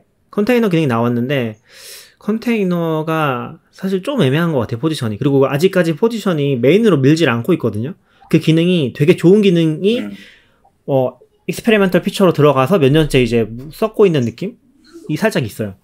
음. 음. 제가 얼마 전에 사파리를 시험 삼아 써보기로 했었잖아요. 아, 네. 네네. 그 말을 한 다음날 그만뒀는데 그 전에 며칠 쓰고 있긴 있었지만 그, 그게 멀티 컨테이너 때문이었어요, 결국은. 그러니까 음. 제 개인 아마존 계정이 있고 회사 아마존 계정이 있는데, 이거 제 거만 잠깐 접근했다가 회사 거 들어가려고 하면 유알을 막 다 찾고 다시 정, 정리하고 막 그걸 해야 되는, 그리고 나서 들어가 보면 이제 이미 저장되어 있는 유알엘이 뭐 회사에 있는 에스 쓰리 버킷 유알엘이거나 아니면 제 음. 개인 유알엘이고 뭐 이러니까 어딜 가도 막 에러가 계속 많이 보이니까 결국은 컨테이너 형태를 포기할 수 없게 됐고, 음. 그래서 다시 사파리를 다시 버리고 파폭으로 돌아왔죠. 와. 음. 하지만 저는 엣지를 쓰고 있어서. 네. 아, 엣지 쓰시군요. 엣지 컨테이너가 없고 쓰리 스타일이 아니기 때문에 안 쓸 것 같아요, 당분간. 여기 최승우님이 웹, 그러니까 다양성은 줄어들어도 브라우저, 그러니까 다 크로니움 되니까 브라우저의 다양성은 줄어들어서 괜찮다고 하는데, 네, 웹 개발하면 사실 느껴지긴 하죠. 그래서, 어, 그래서 여기까지 얘기했는데, 그 크로니움에서 이번에 렌더링 엔지라고 뭘 발표했더라고요. 저도 원글은 안 보고 음. 토스트에서 요약글을 정리해줘서 읽어봤는데, 거기에 핵심을 보면 파이어폭스, 뭐 크롬, 엣지, 크로미움 이렇게 다 합쳐가지고 이제 브라우저 호환성 테스트 세트를 만들겠다는 게 큰 맥락 중 하나더라고요. 음. 그러니까 뭐 씨에스에스는 이렇게 돌아가야 되고 자바스크립트는 저렇게 돌아야 되고 그 스펙이 있잖아요. 네. 그거를 테스트 케이스를 수만 개를 만든 다음에 음. 모든 브라, 그러니까 브라우저 호환성을 브라우저 업데이트하기 전에 자기네가 하겠다는 거죠. 그래서 어, 어 저게 되면 어떻게 되지? 같은 게 좀 궁금했고 트위터에도 썼었는데 저런 걸 보면서 이게 그러면 한 세네 개 회사가 엮여 있잖아, 있는 프로젝트잖아요. 네. 저런 프로젝트는 도대체 어떻게 시작하는 거지? 이게 예를 들어 저희처럼 이렇게 뭐 친한 사람들 몇 명에서 우리 이런 거 같이 하면 좋을 것 같지 않아? 라고 얘기하면 각자 회사에 돌아가서 이런 프로젝트 한다고 허락받고 이렇게 다 돌아와서 다시 만나서 이렇게 하는 건가? 도대체 그러니까 이 큰 회사들이 어떻게 같이 협업을 하지 같은 게 좀 궁금했어요.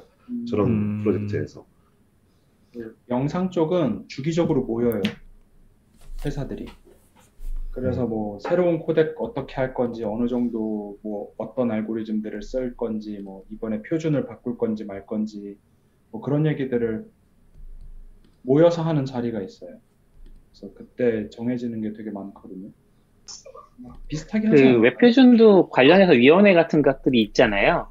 음. 그러면은 위원회 사람이 예, 사람이 가서 회의도 하지만 평시에 사용할 수 있는 리소스를 좀 요청을 한다거나 이런 게 그 위원회에서 뭐 이루어진다고 하면 그런 식으로도 가능할 것 같긴 하네요. 근데 맞아요. 저도 네. 위원회 같은 것들이 보면은 다 회사에서 한 명씩 참여하거나 그런 것들이 껴있는 걸로 알고 있긴 하거든요. 뭐 최초 구성을 어떻게 하는지는 모르겠지만 그런 것도 살짝 있을 것 같고, 공감대가 있으면 그걸 이제 뭐 어느 쪽에서 주도권을 잡아서 오픈소스로 연다든지 그런 식으로도 할 수 있지 않을까 싶긴 한 것 같아요. 자세한 건 모릅니다. 이거 외국 다큐 보다 보면 네네. 미국, 미국에서 이런 위원회 같은 얘기 나올 때마다 음... 꼭 같이 나오는 문장이 있는데 되게 자주 반복되는 문장인데, 미국은 이런 문제를 굉장히 미국적으로 해결합니다. 개인에게 맡기고 위원회를 만들죠. 그런 문장, 그런 대사들이 되게 자주 나오거든요. 그러니까 어쩌면 이 방식이 그냥 미국이 해결하는 방식인데 우리가 이제 아이티 쪽은 음. 특히나 미국을 많이 바라보고 있으니까 더 그러는 것 같고, 실제로 뭐 영화도 그렇게 해서 영화 위원회 같은 것도 걔네가 먼저 나오고 거기에 이제 회사들이 참여해서 거기서 뭔가 뭐 표준 같은 걸 만들고 뭐 이런 식으로 흘러갔는데, 아마 뭐 다른 나라 모르겠어요. 일단 중국은 얼마 전에 이제 기업들을 문 닫아라 거의 그 정도 수준으로 말하고 있으니까 거의 국가 주도니까. 근데 일단 미국은 웬만하면 다 위원회가 있는 것 같아요. 음. 그래서 웹 표준도 마찬가지로 위원회가 있는 것 같고요. 네, 뭐 그 그런 그냥 미국은 그런 나라인 것 같다라는 얘기를 하려고 했던 말입니다. 이거 재밌는 포인트인 네. 것 같아요. 사실 그게 물론 이제 각 자의 이권이 걸려 있을 때 그런 위원회를 만들어서 한다는 게 결국에는 이제 각자의 이권이 걸려 있다는 게 중요한 것 같은데, 뭐 한국에서 아이티 업체 일하면서는 그런 어떤 크로스하게 다른 기업과 논의할 수 있는 기회라는 것 자체가 필요성을 느껴본 적이 별로 없긴 하거든요, 아직까지는. 물론 요거는 상황 따라 너무 다르긴 하겠지만 뭐 그런 것들이, 왜냐면 결국에는 서로의 이권이 걸려 있지 않으면 굳이 모일 필요가 없는 거잖아요. 이렇게 지속되려면 저거 지속되려면 그런 게 미, 미국이 계속 그런 식으로 가는 이유가 결국은 주마다 법이 달라서인데 음... 그게 이제 유나이티드 스테이츠라고 부르잖아요. 그러니까 결국 주가 모여서 만들어진 나라인데, 그래서 어떤 사람들은 그런 얘기를 하더라고요. 미국을 이해하려면 주가 각각 다른 나라다라고 생각해야 된다고, 주마다 음... 나라가 다르다고. 그래서 저기 잠깐만, 거의 다 끝났어? 그, 그런 식으로 약간 주들이 다 독립되어 있다 보니까 위원회 만드는 게 좀 더 활성화되어 있는 게 아닌가? 그런 생각은 들었어요. 다른 주에 있는 회사랑 얘기를 하려면 뭔가 중간 매개체 같은 조직이 필요한데, 그런 걸 할 때 미국에서 쓸 수 있는 건 거의 위원회가 유일하지 않나 싶기도 하고요. 음. 그것도 또 공부를 해봐야겠네. 네. 우리 근데 바로 옆에 있으니까 그냥 사람들끼리 막 얘기하면 그 기술이 퍼질 수도 있고 이러는데 음. 미국은 애초에 땅 크기도 그렇고 그래서 더 그러지 않나 싶기도 하고요. 음. 비슷한 맥락을 김태호 님이 채팅창에 올려주셨네요. 땅도 넓고 만나기도 힘든데 이권이 될 만한 것들에 먼저 발을 담그고 표준화하는 데 신경을 안 쓰면 외톨이가 되어 흐름을 따라갈 수밖에 없다는 포모가 있습니다. 포모가 음. 뭐예요? 포모가 뭐예요? 포모 몰라요. 어쨌든 그래서 활성화 위원회가 활성화돼 있고 내가 끼지 음. 않으면 안 될 것 같다는 그건데 아, 그 줄임말을 아, 모르겠네. Fear of Missing Out이네요. 아, 네네네. 아, Fear of Missing Out. 네. 네, 그래서 연간 컨퍼런스 같은 것도 많이 하면서 그런 것들을 잘 이야기하는 모임을 만드는 것 같다. 오픈 그룹 같은 오프라인으로 만나지 않는 그룹에서도 문서로 많이 논의한다. 음. 뭐 그런 얘기들 해주셨네요. 고맙습니다. 최승우님이 한국도 한국 인터넷 기업 협회 같은 거 있지 않냐고 하셨는데 굉장히 느낌이 다르네요. 근데 미국이 어, 그런 분위기면 아까 아까 얘기한 대로 예를 들어 구글하고 엠에스가 한데 그러면 애플도 우리 뭐하러 해라는 분위기라기보다 야 그럼 우리도 빨리 껴야지 같은 분위기가 훨씬 세겠네요. 네, 그래서 네. 더블유 더블유 디 씨 발표나 이런 거 보다 보면 웹 표준 같은 거 얘기할 때 구글, 애플, 엠에스가 다 껴 있어요 항상 요즘에는. 음. 후원하거나 아니면 거기 참여자 중에. 그래서 그래서 그거 보면서 아 이제는 그냥 저런 표준은 같이 만들고 있구나라는 느낌이긴 했어요. 그렇네요. 저 제가 너무 한국적으로 생각했네요. 저는 약간 그거를 실무진들이 그런 아이디어는 실무진들이 내는 거니까 실무진들이 합의해서 뭔가 위에 회사에 높으신 분한테 허락을 받아야 내가 그 시간을 쓸 수 있을 거라고 생각을 했는데 네, 그런 아, 생각으로 궁금증이 있었는데 근데 이제, 네, 근데 이제 그 허용 범위가 더 넓은 것 같아서 걔네는 당연히 음. 해야지라는 것 같아서 아 네, 걔네는 우리는 약간 그게 뭔데 그걸 왜 해 같은 느낌이 더 세지 않을까요? 근데 약간 저는 이게 되게 의사결정 구조에 있어서 굉장히 좋은 거라고 생각을 느끼는 게 뭐냐면 당연히 합의는 어려운데 이게 회사에서도 똑같이 느끼는 게 그 어떤 의사결정이든지 이게 어쨌건 자기 작업이 걸려 있잖아요. 그런 상황에서 같이 결정하는 게 아니라 한쪽에서 결정을 하면은 일이 훨씬 더 잘 안 된다는 느낌은 있는 것 같아요. 그러니까 공감대가 애초에 없는 거죠. 공감대를, 그러니까 단순히 위원회를 만든다는 게 일을, 일의 어떤 효능을 높이는 건 아닌데 결과적으로는 그럴 수 있다는 생각이 좀 드는 것 같긴 해요. 그리고 사실 지금 태, 김태호님 얘기해 주신 것처럼 그 저런 종류의 뭐 구글이나 특히 이제 큰 기업들을 많이 끼니까 뭐 구글, 오라클, 뭐 마이크로소프트, 애플 이런 데들이 껴서 만든 어떤 표준이나 논의 문서 자체들은 사실 찾아보면 공개된 게 되게 많을 거예요. 그런 위원회 회의록 같은 것들. 그래서 그런 것도 관심 있으면 찾아보면 좋지 않을까? 사실 저는 뭐 크게 관심을 가지진 않았어서 영어기도 하고 요즘에는 그것도 많더라고요. 그것도 보면 뭐 커뮤니티 회의 같은 것도 줌에서 그냥 하고서 유튜브에 올려버리고 그런 것들도 많아서 그런 거 약간 좀 살펴보는 리소스들은 되게 많아진 것 같아요. 살펴볼 수 있는. 아, 뭐 최근에는 커뮤니티... 안 찾아봤는데 노, 네, 노드제이에스 같은 경우도 그 커뮤니티들 커뮤니티 모임을 격증바로 하거든요. 음. 그걸 할 때 그냥 유튜브 라이브로 해요.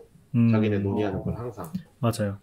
그런 거 보면 이제 어떻게 좀 이루어지는지 또 같이 볼 수 있을 것 같아요. 물론 이게 기업이냐 또 이제 기업 간 조직이냐 아니면 오픈소스냐 다 다를 것 같긴 한데 어, 관심 가지면은 리소스는 되게 많은 것 같아요, 진짜. 근데 또 사실 그거 네. 보고 있는 사람은 없어요. 그렇죠. 뭐 조회수 뭐 이십, 삼십 하겠지. 네, 아무튼 오늘 긴 시간 얘기했는데 오랜만에 모여서 긴 시간 했네요. 아, 네네. 너무 반가웠습니다. 어, 지금 충성님 오셨는데 채팅창에 다음에 나와주세요. 네. 들어주신 분들 모두 감사합니다. 네, 모두 감사합니다. 좋은 하루 되세요. 안녕.